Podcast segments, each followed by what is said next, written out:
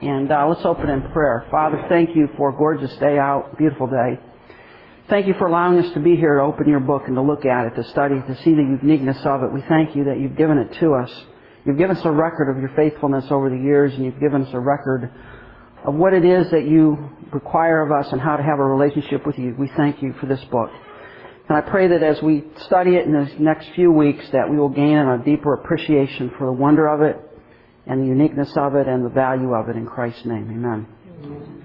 Um, some of the things we'll be studying in this particular 13-week series or so about is we'll be looking at the uniqueness of the Bible, what makes it different than other books. Um, we'll be looking at the history of it. How did it come about? We'll also be looking at um, Bible versions, translations, all those kind of things. A lot of people say, what version of the Bible should I use? What translation should I use? We'll be looking at those kind of things. We'll be looking at how it's been transmitted through the years to us. And I think what we'll find as we go through that is we'll gain a great appreciation for how God has preserved His Word. God has uh, preserved it over the years. This is something that we can be very confident in because of its high accuracy. And also we'll be understanding some of its power to us. So it's going to be a good study, and uh, I think you'll enjoy it quite a bit um, as we work down through the, uh, the study. So, the first class here is to look at the uniqueness of the Bible. What makes this book different than others? Um, there's a lot of religious books out there that we have. Um, you've got the uh, Mary Baker, Eddy Patterson, Glover, Fry, Ford, Key to the Scriptures. Um, that's Christian Science. Yeah, she was married what six, seven times. If I was, you know, if I was getting down one of the fifth or sixth husbands, I start worrying a little bit, saying, you know, this lady's going through quite a few of these guys. I wonder if I'm next. But uh, she had a few husbands. Um, but uh, she has key to the scriptures. Then we have the Book of Mormon, along with their Doctrine and Covenants and Pearl of Great Price. We also have, um, you know, you look at the Quran, you look at the Indian scriptures, you look at a lot of different books. And uh, a lot of people want to just say, well, the Bible's just one of those. That's the approach of the History Channel. You know, you get on the History Channel, the Bible's just one book of many religious books over the years, and you know, we know it's full of myths, we know it's full of stories, we know it's full of inaccuracies. And uh, it's interesting. I haven't. I don't think I've ever seen on the History Channel or Discovery Channel a single program that really affirmed the historicity of the Bible. All of them question it. That's the way they start out. They start out questioning that this is the Word of God. Because, see, if you get rid of this, you don't have any pat, way pat, back to God, right? I mean, this is God's revelation to us. So, Satan will do anything he can to downplay this book or to confuse it. And the way he confuses it is the more voices you have out there claiming to be truth, the more easy it is for someone to miss this one. yeah. So-called theologians. Oh yeah. Well, in Matthew 7, it's, you know, the scariest passage in the Bible says there's two ways, the broad and the narrow. There's a broad way. Broad way is big. Anybody can get on it. And at the entranceway to the broad, narrow way, there are false prophets. They come to you in sheep's clothing, but inwardly they're ravening wolves. And what are they saying? It's this way to heaven. Take the broad way. You don't have to take the narrow way. That's tough. That's hard you know, let's take the Broadway. You can come on the Broadway and we'll all get there because there's all, all kinds of paths back to God. That's what's being said today in our pluralistic society. You've got a way back to God and I've got a way back to God and everybody's got a way back to God and we're all going to get there. But Christ says very clearly in Matthew 7 that there's only one way that gets to heaven. All the rest of them go to destruction.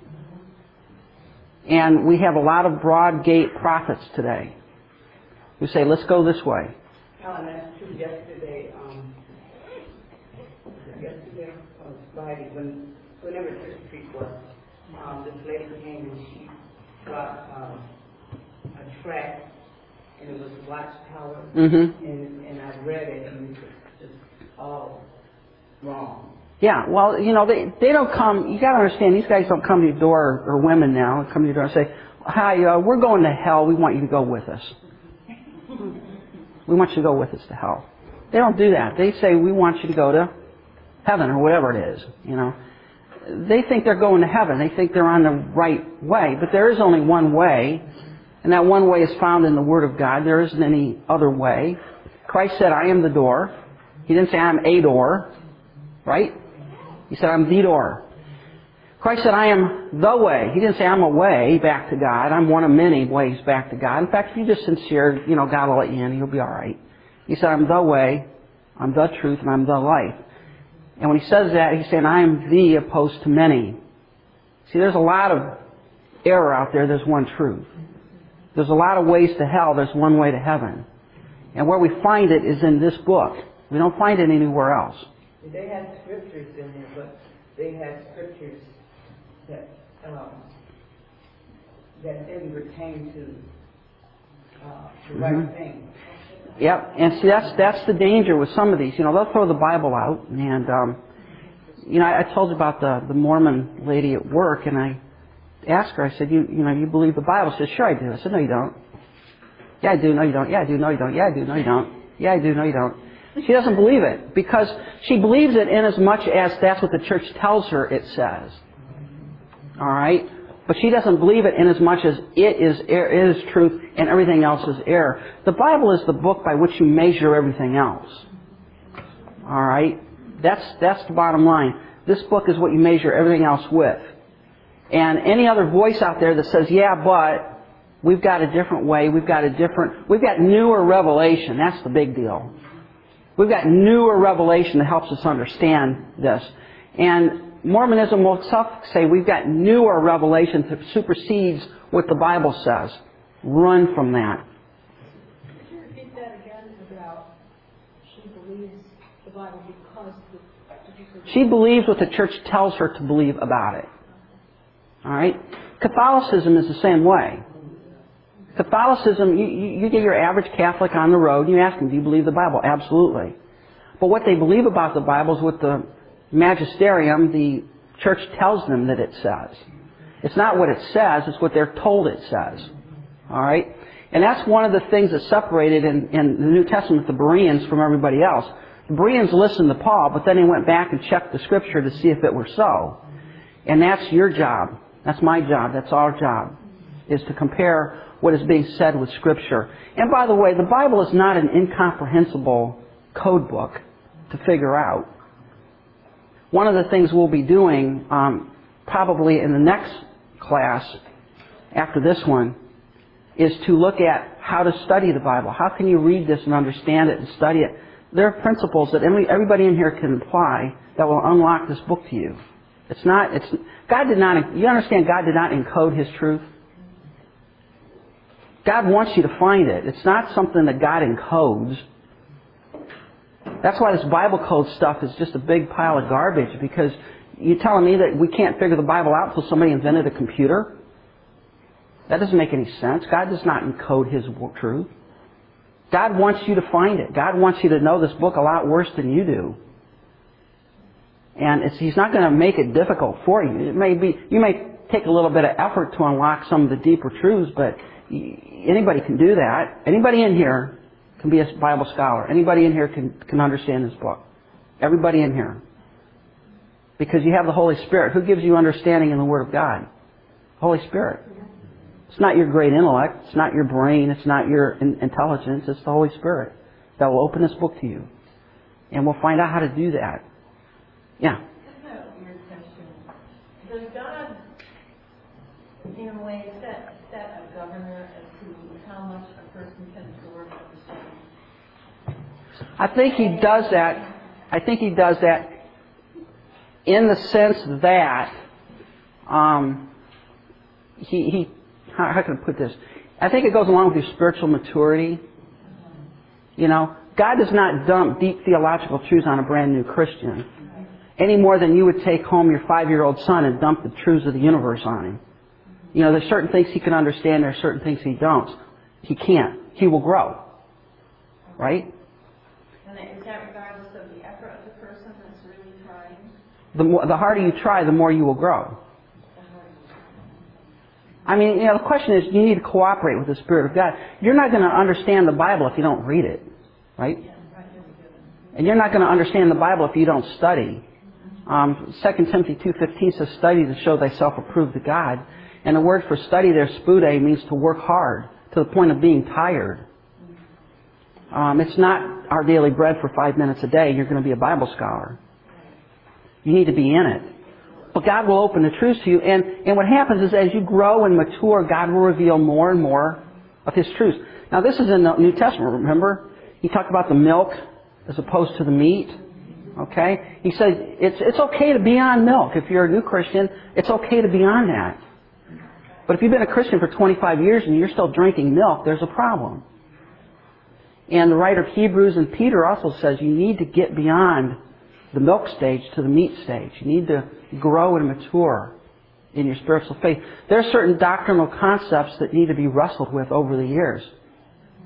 All right? And, uh, you know, I'm wrestling with them now. And if I'm, when I'm 80, if I live that long, I'll still be wrestling with some things. But as I grow and mature, I learn more and more. God reveals more and more. And God reveals His truth to those who want to find it. What did Isaiah say? You will seek me and you'll find me when you search for me with all your heart. You want to know God's truth? He will reveal it. Alright? But He's not going to, you know, dump it all on you at one shot. Did that answer your question?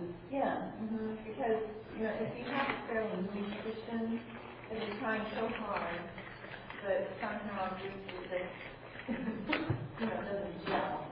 It's like, maybe because they have a, a, a self-imposed timetable, I should be Mhm. doing this, I should be doing that, but God's saying, huh. You learn line upon line, line upon line, precept upon precept. Precepts. Yeah, yeah, yeah. Line upon line, precept upon. You learn, you grow. And, and the, the operative concept is that you're learning. That's the operative concept, is that you keep pushing at it. You keep working at it. And God, you know, as time goes on, God gives you more and more understanding and, and that's part of spiritual growth. I don't believe the same things today that I did 10 years ago. All right, now all the basics are right. You know, I haven't changed my view on the deity of Christ and the blood atonement and stuff like that, but I have been refined in some of my other understandings of certain doctrines of the Bible as I've studied over the years. I've matured. And hopefully I'll change even more in the next 10 years. You know, but that's the thing about the Word of God. It's, almost, it's an infinite book in a sense.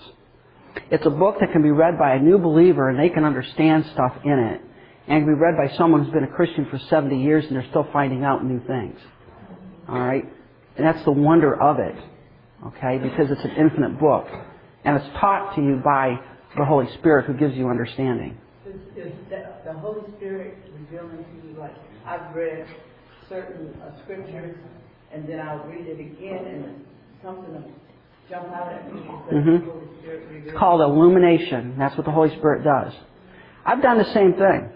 Um, I remember, you know, just take a, you know, example for me is the book of Romans. Um, I've taught through the book of Romans probably, I think about six or seven times. I can't remember. And every time I go through it, I find out something I didn't see there before. I say, how did I miss that? Yeah. You know, and somebody says, well, do you understand the book of Romans? Oh, sure I do. And then I read through it and say, wait a minute. Where'd that come from? Yeah. And, and that's the Holy Spirit that, that gives you, you know, now, it's, again, it's not changing your basic theology. That's not what we're talking about here. Okay? We're talking about a deeper understanding and a refinement of the things that we already know. Alright? And um, um, one of the things, too, that we need to keep in mind is that there comes a point in some theological issues that we may never get the answer this side of heaven. Right? You may not figure this one out. You may not sort it out. You know, uh, doctrine of the doctrine of the sovereignty of God and the free will of man, supposedly. I mean, that's a toughie. You know, that's something you can wrestle with till you're 180, and you might not sort it out totally. All right, because there are some mysteries that, and that's that's because God is infinitely above and beyond and incomprehensible to us. But there's a lot of stuff we can know. And we need to make the effort to do it because the Bible is unique. It is the source of truth for us. And, we gotta understand, this is the source of truth. And what I mean by that, it's not a source of truth when it comes to man, when it comes to salvation, when it comes to God. This is not one source of many sources. That's one of the things that's being said today. Well, this is one of the sources of, of help. And a lot of this is in the, you know, and I, I beat on the counseling and psychological arena a little bit, but a lot of times when you go into counseling, they'll, they'll do anything but look at this. I mean, they'll start out with all kinds of psychological theories and on and on and on. And finally, when nothing works, say, well, I guess we'll have to look at the Bible. Maybe it'll tell us something. Look, you can start with the Bible. you don't have to end with the Bible. You start with it. Because this is the only valid source of truth. If you want to find out what mankind is really like in his heart, where are you going to find that out? You're going to find it in the Scripture. You're not going to find it in the psychological theory, right? Because what? Because the heart is deceitful above all things and desperately wicked. The heart is deceitful, and the one thing about your heart is it will fake you out. It'll make you think that you're something that you're not. It's very good at that, and we all do that to a large extent. You know, if somebody says uh, how spiritual you are on a scale of zero to one hundred, if we pick any number above a one, we've deceived ourselves because we always con ourselves into thinking we're better than we are. The heart is deceitful. This will tell you what you're really like. This will tell you what mankind is. And they'll tell you what your real problem is. You know, the reason people are guilty about sin today is because they sinned. It's not because they need to just keep doing it until they don't feel guilty anymore. We got to go to this book, and it's unique because it is the source of truth. So let's look at that a little bit. When you look at the Bible, one of the things that makes it unique is its, its unity. It is diverse yet unified. When you look at all of the books in the Bible, for example, it's written, well, over a period of about 1,500 years. Somewhere around in there. That's about the best guess. The last book was written somewhere around AD 95. That would be the book of Revelation. And the first book was probably the book of Job written back in the patriarchal days. Um, well back into the 1400s, if not earlier, BC. So you've got a long span of books that are written there. You've got some of the Old Testament that's written, the time of Moses around 1200 BC is the time of Moses. Um, that's where you get the books of the Pentateuch. You've got the prophets in there in the 600s. You've got Daniel writing in the 500s. You've got the New Testament rewritten in the first century. So you've got a long span of time, and yet there's a singular unity to it. Even though it's written by many different authors, there's a common theme. And as you read it, it's almost like it's written by one author, and in fact it is, right? The Holy Spirit. The Holy Spirit superintended. And we're going to talk about what inspiration is and what illumination is. But the Holy Spirit is the singular author, even though He used many different men over many different years. Written by over 40 different authors. That's interesting. 40 different people wrote this book. You've got Matthew writing, You've got Moses. You've got Psalms of David. Right? You've got Psalms, Psalms of Asaph. He wrote part of it in, in, in the book of uh, Psalms. Solomon, Isaiah, Jeremiah, Ezekiel, Daniel. You've got all these different people writing, and yet there's a common theme. And not only are there 40 different guys writing, they're writing from all over the world. This is not some people sitting in one geographical area. You've got Matthew writing over in the Roman Empire. You've got Daniel writing in the Babylonian Empire. You've got others writing from Palestine, all over the place. And yet, there's a singular message to the Scripture. And it's written from the vantage point of many different cultures. These were people in different cultures, different times, different languages, different situations, different historical situations, different empires. And yet all of them write from a singular perspective because it is the Holy Spirit who is superintending the transmission of Scripture. Written using many different styles. And this is interesting. You know, e- even though the Holy Spirit is the author of Scripture, He did not override the different language and literary styles of the authors. For example, you can read John and you can pick John out from Luke. Because John sounds like John and Luke sounds like Luke. And they use different vocabulary and different language and different styles. Paul is a lot different than John. And yet, when you see the message, it is a singular message.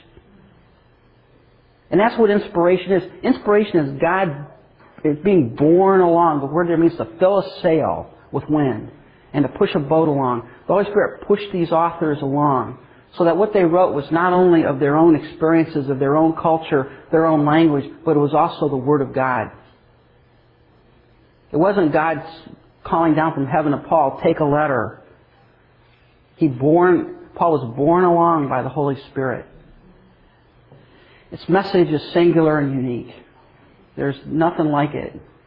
You know, most religious books are written by one person, right? You look at the Quran, that was written by Muhammad. You look at some of the other religious works of the book, works of the world, they're written by a singular author. The Bible is written by 40 different guys, 1500 years, 40 different cultures, 40 different histories, and yet the message is singular. That should tell you that there's something different about this book as opposed to all others. It's a unique book. It's also unique in the sense that it's indestructible. The indestructibility. Why is that? Well, God preserved it. This is something really important to understand. God did not only transmit to us Scripture, He preserved it for us. Alright? He kept it from being destroyed. And when you look at this, it's amazing how God has superintended even events of history to make sure that His Word was kept and transmitted. And even in the Old Testament, when an evil king decided to take the book that Jeremiah wrote and cut it up and burn it in the fire, God gave Jeremiah the book again and added a few curses for the king on it. You don't want to do that if you're a king, really. That's in the book of Jeremiah. The king cut it up. He didn't like what Jeremiah said, so he took a penknife out, sliced it up, and burned it in the fire. And God said, That's okay. We'll write a new one, and I'm going to add some stuff in here about this guy. And uh, by the way, it all came true. The Bible survived in spite of the political persecutions of the Roman Empire who tried to stamp it out. Throughout the years, people have tried to stamp out the scripture. They've tried to, to get rid of it. They've tried to burn it. They've tried to destroy it. And, you know, it just, it can't be destroyed because God is superintending its, its existence. You look at the ebb and flow in the Middle East, you got empires coming, empires going, kingdoms rising, kingdoms falling, and yet what is always there? The Word of God. It's always being preserved. It's always being kept. It's always. No other book of ancient history, by the way, has this. I think Dan Sams talked about this a few weeks back, months back. When you look at the um, the textual evidence for the Bible, we have manuscripts going back to 900 AD for the New Testament, and then they found the Dead Sea Scrolls that went back to 200 BC, and guess what? They're identical. Virtually identical. They did a word study on it and found that 99.9% was absolutely identical, and the only differences were a couple of grammar changes because the grammar changed over the years, and a couple and some few spelling errors here and there.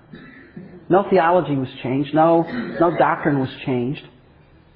Virtually identical. I remember, you know, reading a book when, when they found the Dead Sea Scrolls, all the liberal scholars were just going ape over this idea that now we can show just how, you know, corrupt the Bible is. And to their shock and horror, they found out that what we had from 900 AD was virtually identical with what we had from 200 BC. Same thing. God preserved His Word. Yeah.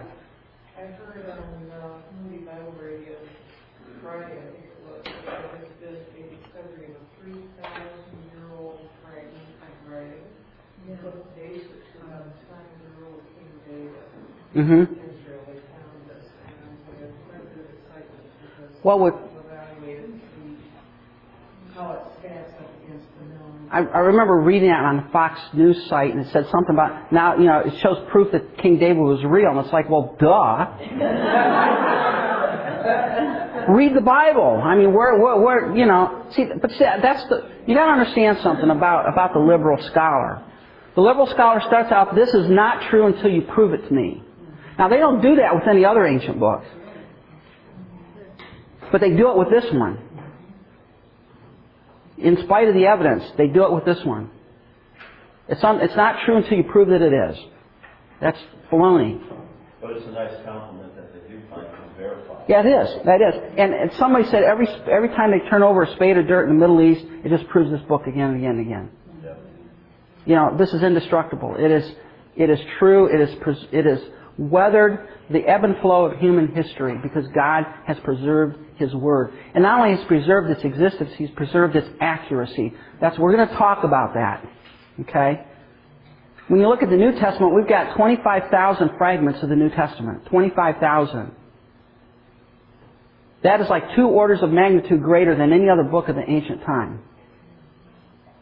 The problem with, the, with it is not that we don't have too little, it's almost that we have too much. It's hard to sort it all out. And you know what? We can reconstruct it to an accuracy level of almost 100%. We'll talk about that. We'll talk how that works. But you don't have to worry about, man, I'm missing some scripture. I'm missing a book. I'm missing some verses. Because that's one of the things, by the way, that's one of the things that a lot of these false religions and cults will toss on you. Mormonism does that. Mormonism says, yeah, this is the book of, this is the Word of God, but it's been altered over the years.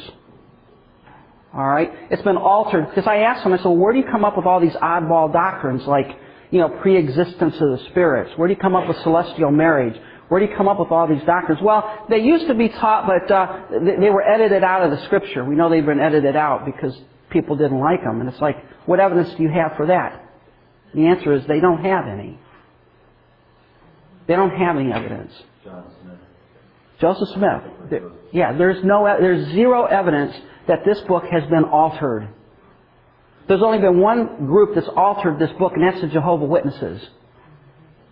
No one else has altered it. In fact, you can go back in, the, in the manuscripts we have from 200 AD all the way through to 1400 AD are virtually identical.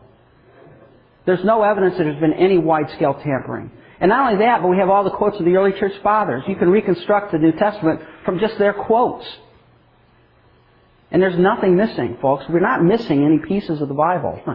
You're not missing a book. You know, you see that, you get a book, of the lost books of the Bible. There isn't any lost books of the Bible.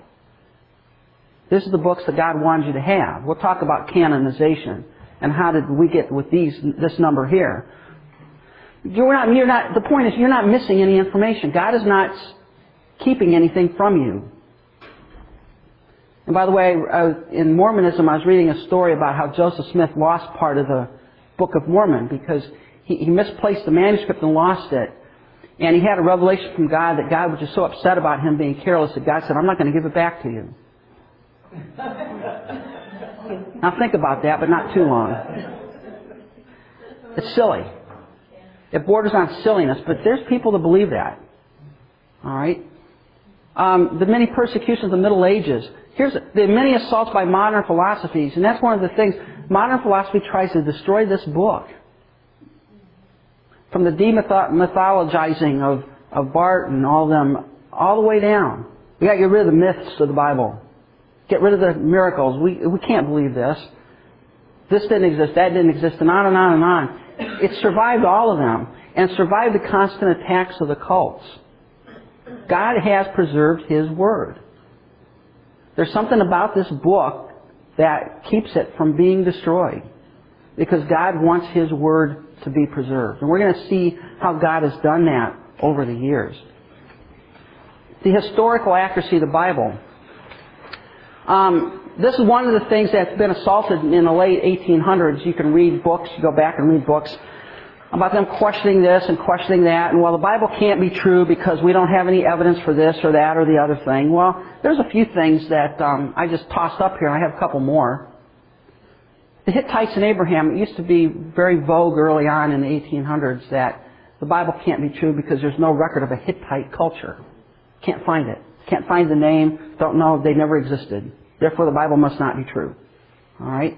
And then they dug up the library of the Hittite culture and found out that not only indeed did the Hittite culture live, but it was a very large empire that lived that was in existence right around the time of Abraham.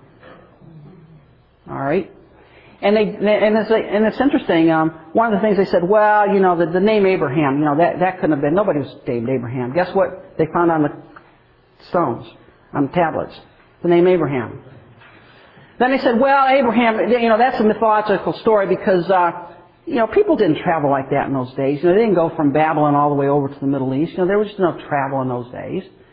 Uh, and then they dug up another tablet that had a chariot contract. So like Hertz rent a chariot from the early centuries. And uh, it said you re- those who rent this chariot can't take it to the to the Mediterranean Sea. You know, so they they found commerce that went all over this area. Um, and then it's interesting as you read through the book of Genesis. This is, this is what makes the Bible unique. You understand how it makes it unique.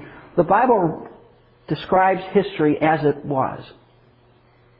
So one of the things you do when you read through the book of Genesis is you come up on Genesis, I think, 17. They've got this really weird passage about Abraham and God making a covenant with Abraham. Remember that? Where Abraham's supposed to take the animals and he's supposed to cut them in two and lay them on the rock. And you scratch your head and saying, what in the world is that?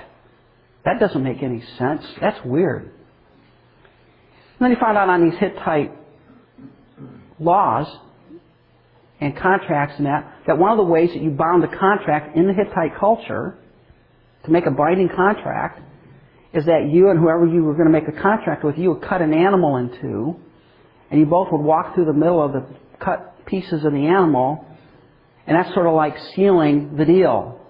And you said if you do that, then if one of you breaks the contract, you should be cut in two like the animal. And what did God do in 17? Who went through the pieces of the animal? Remember? God did. Abraham didn't. Which means what? God made the contract. It didn't depend on Abraham. It's an unconditional contract made by God. But they didn't, that was a really a weird kind of thing until they dug up. Yeah, that's the way they did contracts in those days.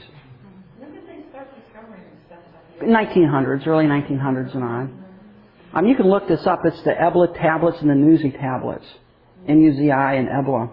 Um, they, it's, it's fascinating what they dug up out of there. Another thing they dug up is, um, you know, you read the account of Sarah and Hagar, right? And you scratch your head and try to figure out, well, why in the world did Sarah want Hagar to have a son for her? That's weird. Well, they dug up more tablets and they found out that in those days, one of the things in those days was very important to have an heir, a male heir to pass your property on to. But what happens if you don't have a male heir? Well, according to the Hittite law, a male heir, um, if you didn't have a male heir, your property would revert to your servant. Right? So what was Abraham worried about? Eliezer was going to get the property because that was the law. It would revert to Eliezer. But if um, if you wanted to have a male heir, your wife could select someone to bear a child in her name for you. Your wife had the option of finding someone to bear a surrogate child, in a sense, for her. And that would become then your legal heir, as though it was yours. Even though your wife did not bear the child, she could have someone bear a child in her name. So what did Sarah do? She had, she chose Hagar to bear a child in her name to be the heir. Alright? That was a legal thing to do. Alright? And see, one of the things that used to confuse me said, well, Abraham was such a man of faith. Why did he do that? Well, what was he doing? He was operating within the culture, within the laws of the culture. And what I really find out, what I really come to understand there, is that it's not that Abraham didn't believe that God would give him an heir, it's how would God give him an heir. Alright? And the point is, whenever you try to help God out, you're going to follow it up every time. Okay? So Abraham was just trying to help God out, and God says, no, you don't need my help. It's going to be Sarah, not Hagar. And that's why we have the Arab problem today. Because Abraham decided, I'm going to give God a hand, I'm going to help God out, and he followed it up. But, understand, he was operating within the legal boundaries of that culture. That, that was valid. No, he wasn't being defiant. He wasn't being disobedient. He wasn't even being a man of no faith. He was just said, well, maybe this is the way God's gonna provide for me. And you gotta understand, God appeared to Abraham when he was 75. Then he appeared again when he was, um, I forget the, about 85. And then he didn't appear again until he was 99. It's not like God appeared to Abraham every other day. And from the time God promised Abraham a child at age 75 to the time he delivered at age 100, that's 25 years. Right? It's not that Abraham didn't believe God, it's Abraham believed, how is God going to do it? And that's what, But you could say that about today, you know, we just do things because it's culturally right. yeah, So, we do the same thing. know, he was within a culture, it wasn't right, because look all the problems that it caused. One of the things, yeah, one of the things, I'm sorry, We're, we are not protected to do what's culturally right. we need to do what God has called us to do and not to worry about how to give God a hand. God, God likes difficult situations, you know that. I mean, he likes when Elijah went up there and dunked, you know, all that water on the offering. Just made it, just so you could, no one could say that, you know, he snuck something in there. God likes impossible situations because then that choose, proves that he is who he is. All right? But within the culture, it's interesting. When we dig up these tablets, we find out all of these stories in the Bible that we, you know, we scratch our heads and what's going on. They start making sense because we understand that Abraham lived in his culture. One of the things he did, remember when he bought the cave of Machpelah, the cave to bury his wife, and they wanted to sell him the field, and he disputed that? Well, they found back in those days that if you were a landowner under the Hittite culture, part of your part of your duty was to provide men for the army.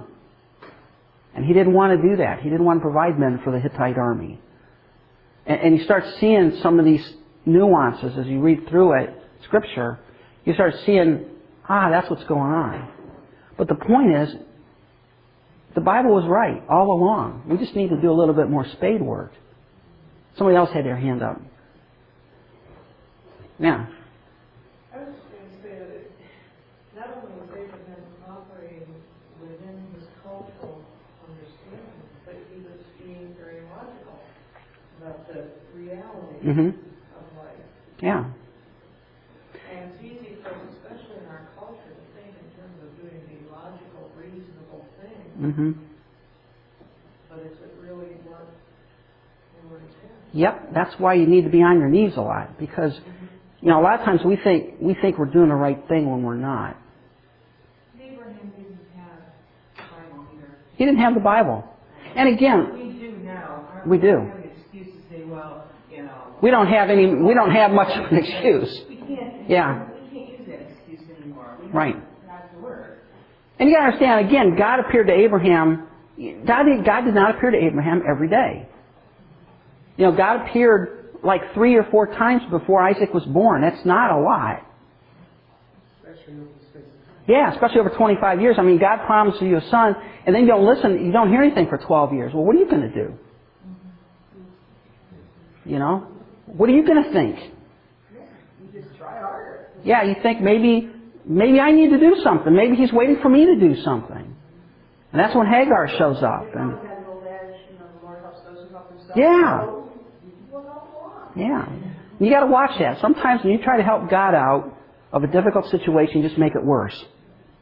God does not need our assistance to pull things off. All right? He can do it fine on his own. But isn't it faith plus works? It's faith plus works if God is if you have a have an understanding that that is what God wants you to do, you've prayed it over and you feel God's leading, that's different. We don't always hear it even if we are. And that's why you need to ask God to help you not make a mistake. That's how, that's what I've done many a time. I said, Lord, don't let me foul this thing up. Keep me from making a blunder. Because again, you're right. It's so easy to think, I'm doing the right thing, I'm doing the right thing, I'm doing the right thing. Sometimes it's His grace or glory above and beyond our ability. Mm-hmm. It's it's why we need to really Understand and know all the time. no. And and again, are you going to make mistakes? Sure, of course you are. But you know, it, I think as we spend more and more time on our knees in prayer, and and again, the biggest thing, some people have asked me, you know, how do I know if I'm not making a mistake? Well, ask God to not let you make one. I mean, He'll honor that. Lord, don't let me foul this thing up. Don't let me make a mistake. And I remember a lot of times when I was felt, you know, pushed to do one thing, and I, I pray, Lord, you know, don't let me foul this thing up. Don't let me make a mistake. And I delayed my action and found out that, that was a good thing I did that because if I would have gone ahead with what I thought I would do, I'd make a mistake. There's no secrets here, but God does lead us. If we're really sincere about doing what He wants us to do, I think He'll give us the path to go. Again, God wants us to do His will a lot worse than we want to do it, right? So He's not going to hide it. He's not going to make it difficult. He's not going to say, can I trick Him into making a wrong decision this time? That's not how God operates. Think most of Abraham, all of the leaders in the Bible went through the same thing that we go through. Yeah. And when things didn't, didn't go right, Abraham having a child, Mhm. it's because he did not listen to God. He listened, but he didn't listen. Yeah. God spoke to him.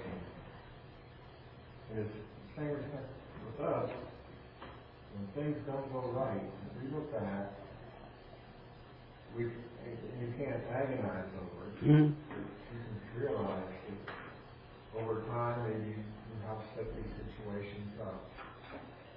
Uh, You know, I, I don't think, uh, following God, we end up doing wrong things. hmm I think from not following God, we end up doing wrong. Yeah. I don't mean our financial Yeah. situation, but I mean our, uh, uh, God- God wants you to do the right thing. And if you're serious about doing the right thing, He will make it clear to you. Abraham faced the same thing that we face. hmm Different situation, different time, but it's the same things that we face today. We're just as human beings. Yeah. We look um, some more here. The universal flood stories throughout human history. There have been universal flood stories, and by the way, it's a universal flood, not a local one. Just so you understand. I'm tired of these so-called Bible scholars coming along like Hugh Ross and saying, "Well, it was just a local flood." Baloney, it was a local flood.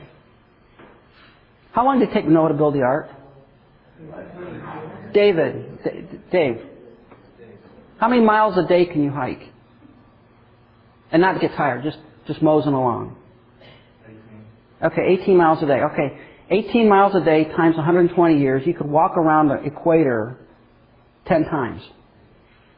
I think I figured it out one time. 10 times. If it was a local flood, why did God have him build a boat? Why didn't God just tell him to take a hike? right? You can walk a long way in 120 years. If you go one mile a day, you can still go a long way. He could walk to the moon. Yeah. This local flood stuff is nonsense. And by the way, what God says is, I'm going to erase, and that's the word there is an interesting Hebrew word. It means to take, it's like erasing a, a piece of parchment. You wipe off the parchment what is there. God says, I'm going to erase life from the globe. Does that sound like a local flood to you? No. No, it's not a local flood. Don't let anybody give you this local flood nonsense. Well, then plus collecting on the animals. Yeah. Why'd you collect the animals? Just have them hike with you. You know, I mean, it's it, the, the, the, it's absurd when you, when you look at this and the, and the people trying to trying to get around this. It's it's because they don't have any confidence. It's because they don't have any confidence in this book. Well, they don't look at the situation just like you explained it. Yeah. You know, they don't think about, well, take, go take a hike, or go take the animals with you. Yeah. Here's another one. How many days did it take God to create the earth? Six. He rested on the seventh. And, how long were those days? 24 hours, or thereabouts. So, oh no, it took God a geological age. I mean, he had to evolve all the plants. Okay, why did he evolve the plants on day three and then the sun show up to give them life on day four? I've got a question. Why is there a thousand years in a day and a day a thousand years? That's, that's just a statement that um, God makes that says he's above time. To him, there's no time. God is beyond time. read that this time is different than ours, even though he can answer it. like, Yeah. His, God does not under, God does not experience time like we experience time. God is eternal. I, I agree. Okay? But when you look at um, the Genesis, it says evening and morning, day, one. Well, what's an evening and a morning? Yeah, it's not the, an evening of an age, a day of, that doesn't make any sense. And, and when God came along and He instituted the Sabbath day rest, remember? He said, six days the Lord made the earth, you rest some. I don't see us working six eons and resting the seventh eon. Alright? The point is, when you, when you look at the biblical text, you look at the biblical information, there is zero evidence, zero, not a zilch, nothing there that would tell you that this is a geological age. It's a day. Two things. Um, the, the scripture actually says, one day with the Lord is as, it doesn't say is, it's Right. as, it's a comparative. And secondly, archaeology from uh, around the world have discovered equally within the Earth's strata this area of the strata that demonstrates a universal flood because Mhm. it's been from various places. And men are ignorant. They're willfully ignorant. As Peter says, they're willfully ignorant. But the Bible's true. You know. Yeah. We had affirmation of what Sam had said when we were out in Rocky, hmm um, twice. And one time was with our tour guide on a boat trip around Mountain Lake.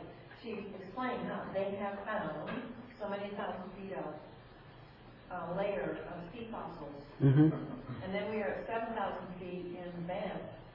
And there's a narrative on the, you know, the touring thing you can see, where it says, evidence of an ancient sea floor, you know, and it was, we're seven thousand feet. Yeah. So it's just affirmation over and The- over. When, when the Bible spe- the Bible is not a book on science, but when it speaks of science, it's right. Yes. Okay. But it does say knowledge is incomplete. Yeah, God did not give you the complete set of scientific. It's not a book on nuclear physics. That's what God did not give us that. But when it speaks of that obliquely, it's it's accurate. It says God, the things that are seen are made by things that are not seen. And when you get down to the basic building blocks of of existence, it's just energy. It's not. It's invisible. It's not seen. God did not give us a primer on nuclear physics, but He's right when it comes to. We'll see that in a minute. Another historical figure, Belteshazzar. They said he didn't exist. You know, remember Daniel Belshazzar? Mm-hmm. He didn't exist. Couldn't find him. In fact, we know what the last king of Babylon was. It was not Belshazzar. It was his father. I think it was Nabonidus, if I got the name right. He was the last king. Well, you know, they dug up a few bricks, and guess what they found on the brick? Belshazzar. And not only did that, they found out that Belshazzar was the resident king in Babylon. His father was the king out on the battlefield. So when Belshazzar says to Daniel, I will make you third ruler in the kingdom, what was he saying? Well, my father's one, I'm two, you'll be number three. It all fits. It's all there. You just need to dig up a few more bricks, you know, before you figure it out. I remember the, I had to laugh on the one, um, they, they had a guy, Tiglath-Pileser the third. That's a real, that's a name you need to remember. Some called TP3. His name is Pul in the Bible. It's in P-U-L in, in the scripture. He's an Assyrian king. Um, and then there's another one, Shalmaneser the fifth. He's another Assyrian king. He said, well, he didn't exist. Couldn't find him. Didn't exist. So some guy's digging around the Middle East. He falls through a hole in the desert, and guess where he winds up? In the guy's throne room. All right? It's all there, folks. It's all there. The Bible is accurate. Anytime somebody's come along and said the Bible is historically inaccurate, they've dug something up and find out it's true.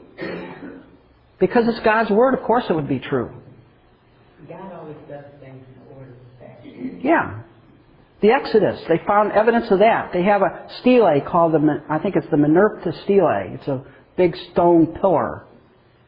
And on there it talks about one of the kings who, one of the pharaohs who had a vision that he would be king. The problem is he wasn't the one in line, but he was right around the time of the Exodus.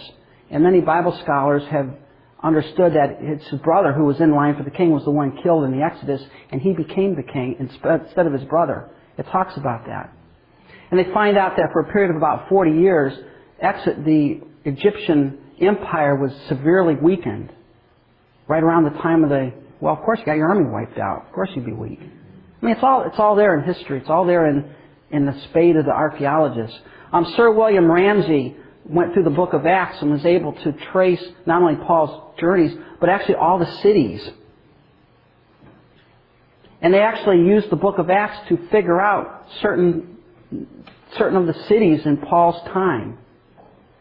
Folks, the Bible is historically accurate. Whenever it speaks of an historical event or a person or an event, it's accurate. There's not, there's not one verifiable singular error in the scripture. It's just not there. Yeah. But because of those folk who want to just desperately disprove that Mhm. statement, there are certain examples where without study, if you're just looking to criticize, you could say, aha, such as, for instance, the uh, uh, account of, in the Gospels relative to Peter's uh, denials, and one Gospel will have it be uh, a crowd that he's denying uh, in front of, or two. Other gospel, it's, it's a, a female or a young maiden. Another is it's men. Well, duh, crowds consist of women and men. Right. So it, it was just not a conflict, but I mean, there are many, many examples where it could appear if I want to not believe the Bible. Right.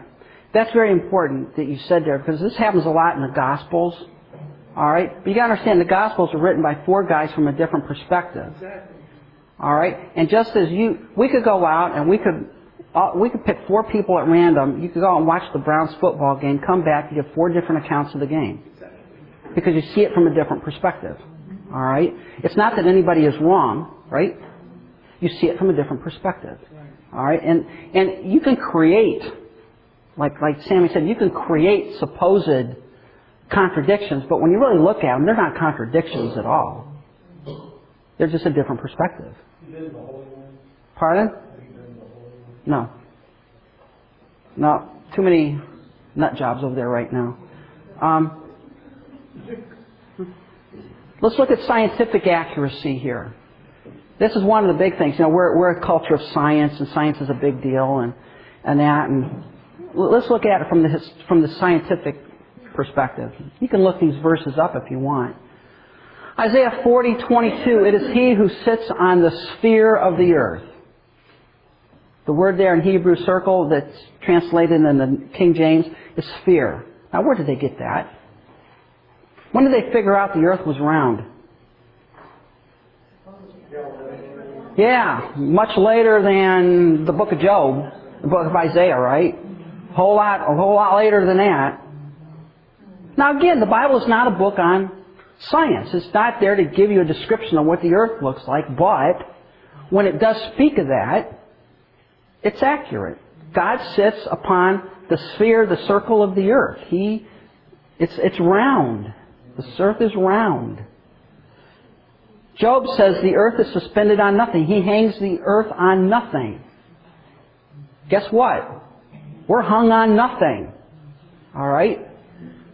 Now that's, that's a whole lot better than the Hindu scriptures that says the earth sits on the back of giant elephants. And earthquakes happen when the elephants move. I'm not making that up. That's what they believe. Or better yet, you know, what about, know, you, know, you sail to the edge of the earth and you fall off. You know, that's the big problem with Columbus. Right? You ever see Pirates of the Caribbean 3? You know, that's the one where they go off the edge, you know, down to Davy Jones' locker. That's sort of cool, but anyways, uh, the earth is suspended on nothing. Now, where did Job figure that one out? God told him. All right? The stars are innumerable.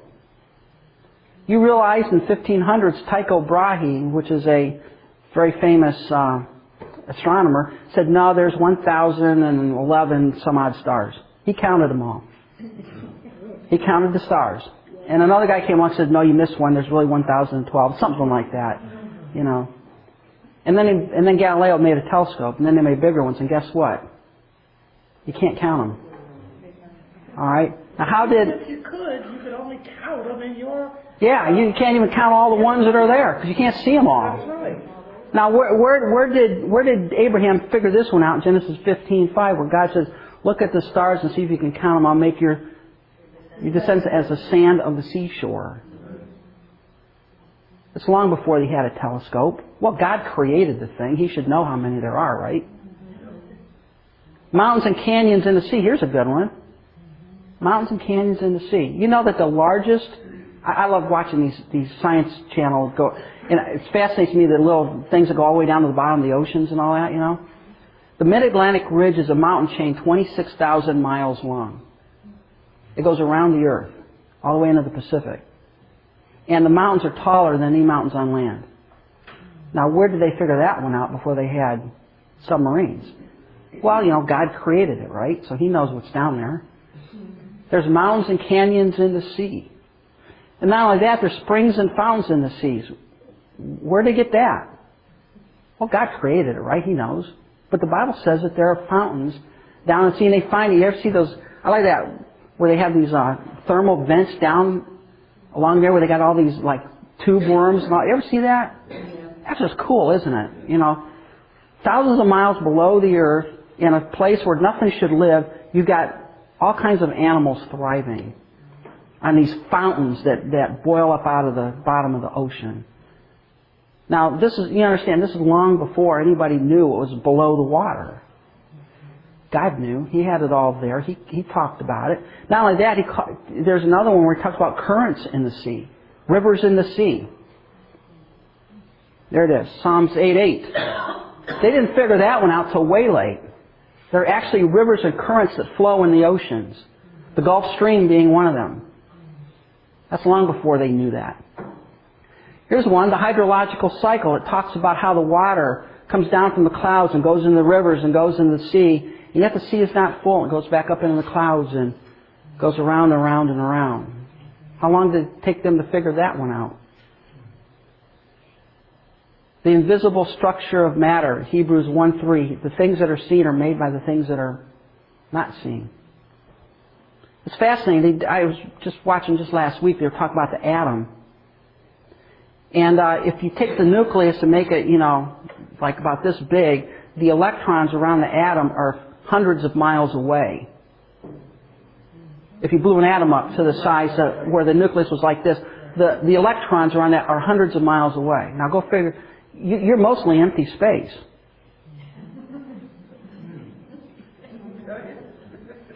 Really, we are. We're atomic. We're we're mostly empty space. So it's real. And when someone's an airhead, that's right. They are. They, you know. Um, but uh, where did that come from? Well, God created it, of course, right? Then the latest theory, called nuclear string theory, says even the atoms, the, the electrons, the protons, the basic building blocks of matter are made up of individual strings of matter, of energy that come into existence. So really there is no such thing as matter as we know it. It's just all energy. God stood out on the corner, on the edge of nothing, said, let there be, and there was. And someday God is going to take it back, and He's going to create a new heavens, a new earth. All living things reproduce after their kind. This is fascinating. This, this really, this is really what kills evolution here. Because all things reproduce after their kind. Okay? A cat and a dog does not get together and have a third kind of animal. Alright? It doesn't operate that way. Cats produce cats, dogs produce dogs. And you see that there is a, there's a really a sharp, almost impenetrable wall between species.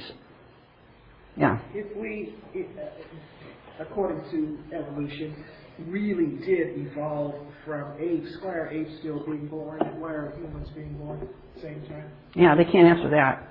Where'd you get the two sexes? Why not three or four? Look, the Bible's true. And now that, look at the health and sanitation issues in Leviticus. God, in the camp, God has certain rules for their sanitation. Did you know that? And why is that? Well, God knew all about sanitation long before we did. And He had rules that He told them how to get rid of their, their waste and how to keep the camp clean. All of that was for health purposes. And back in those days, that was incomprehensible to most of the people. But God knew exactly what needed to be done. Because, see, He created it. Here's another one, the circulatory system. The life of the flesh is in the blood. Now, when did they figure that out? Any doctors and nurses in here? 1800s, isn't it? Harvey, he's the one who figured it out, somewhere in the 1800s.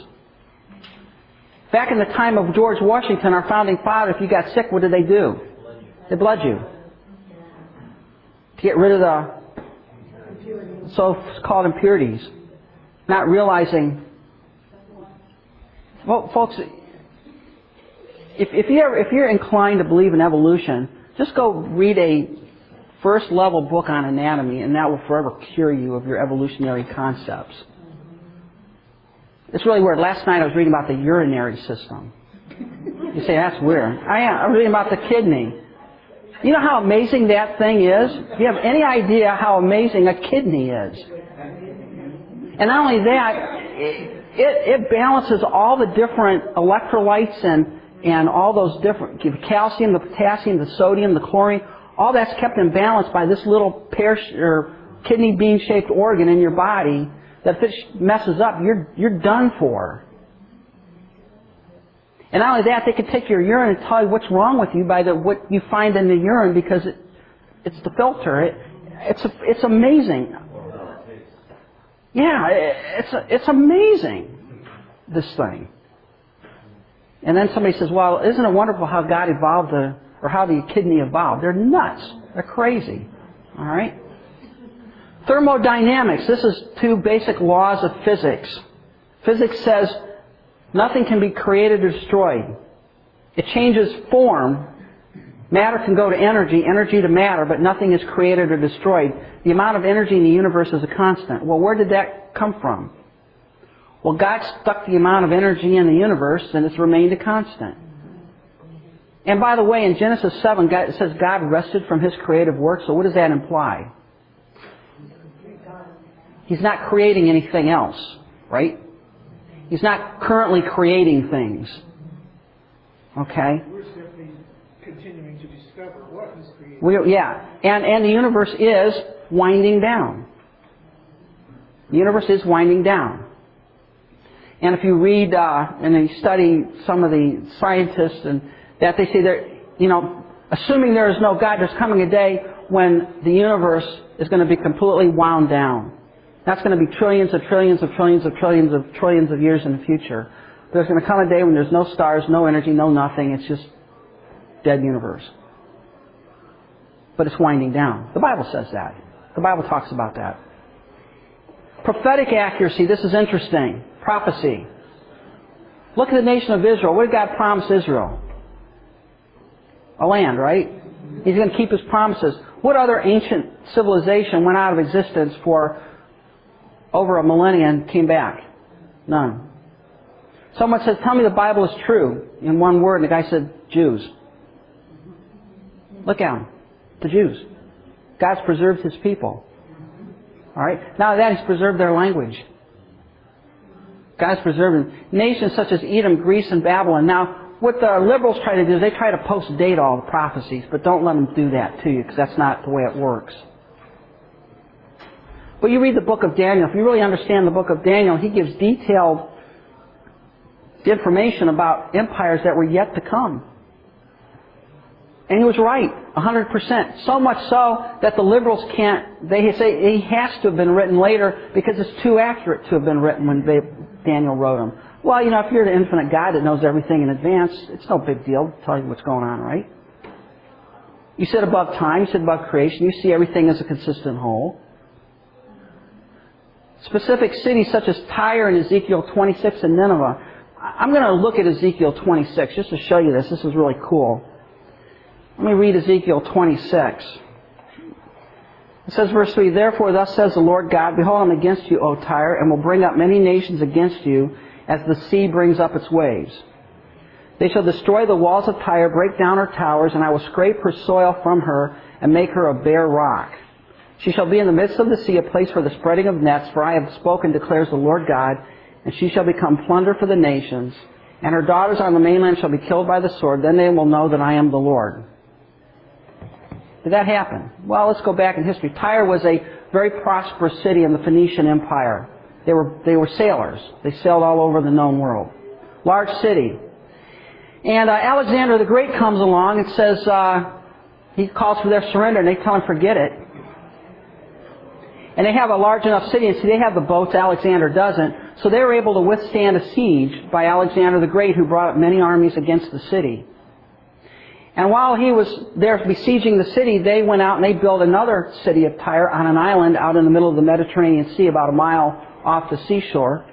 They built another city there, and then one day they all hightailed it out to their new city. So what did Alexander the Great do? He took the old city, destroyed it, took all the rubble, and build a causeway out to the new city. He scraped that city clean, took all the all of the scraped it right off, and put it as rubble out all the way out to this other place where he besieged it. Eventually, destroyed the city of Tyre, and guess what that causeway is used for today? Fishermen come along and spread their nets out to dry on this causeway. All right, this is pre-written history. All right. Now, when you look at that, you say there's no way that Tyre's going to be knocked off. I mean, look at the city, huge. You know, all this. God knew it was going to happen. God predicted it in detail in advance long before. Other cities, Nineveh. He talked about Nineveh. It's interesting. He talked about Nineveh being overrun by a flood. Well, where was Nineveh built? Nineveh was built on the Tigris River. I think it was the Tigris River. And guess what happened to the Tigris one day? It overflowed its banks and washed away the wall of Nineveh, and the Babylonian army came in and took the city. Just like the prophecy said would happen. Individuals are mentioned long before their time. Cyrus in, in Isaiah 42 is mentioned 150 years before his birth. God says, I will raise up my servant Cyrus. That was 150 years before Cyrus was born. God knew his name. Individuals, God, God knew about Alexander the Great. He knew what Alexander the Great would do. Um, the 70 weeks of Daniel, when we get to our study in eschatology, it's pre-written history, detailed. tells exactly what's going to happen. And it was fulfilled down to the very day. If you start, in fact, it says uh, it's going to take uh, 483 years from the time of the giving of the order to rebuild the, the wall of Jerusalem to the Messiah, the Prince, who will be cut off. And if you do, if you convert that to days, it's 170. I, I got probably get this number wrong. 173,880 or something like that. You count the days and go from the time that uh, building of the wall was given, 173,880 days into the future, you get the triumphal entry of Christ. The exact day. Did God know His time? Sure He did. You know 360 day calendar, which is the biblical prophetic calendar. The first advent, how many prophecies talk about the coming of the Messiah? Born in Bethlehem, right? Called a Nazarite, on and on and on. All of them fulfilled. Exactly as predicted. The Bible has universal influence. No other book has had the universal influence that the Bible has had. Let me make sure we're at, Yeah, okay, last slide, good. No other book has been translated into so many different languages. Think of how many languages the Bible's been translated into, and they're still doing it now. More and more. No other book has had more influence on history and culture. Most of our culture, most of our laws come from precepts in the Scripture, in the Bible. It's all there. No other book has had more influence and life transforming power of a man. Look at this life transforming. Think of the lives that have been transformed by this book. It's not just a religious book, it has changed people's lives. It's turned drunks and alcoholics into preachers. And no other book has endured for so long, been copied so accurately and faithfully through the centuries. None. The Bible is a unique book. It's different than anything else. All right, any questions or comments? We're a couple minutes early, but. All right, next week we're going to look at inspiration, illumination, and all of that. So let's uh, close in prayer. Father, thank you for this day you've granted to us. Thank you for this book, and thank you that you preserved it, and I pray that we would treasure it as we should. In Christ's name, amen.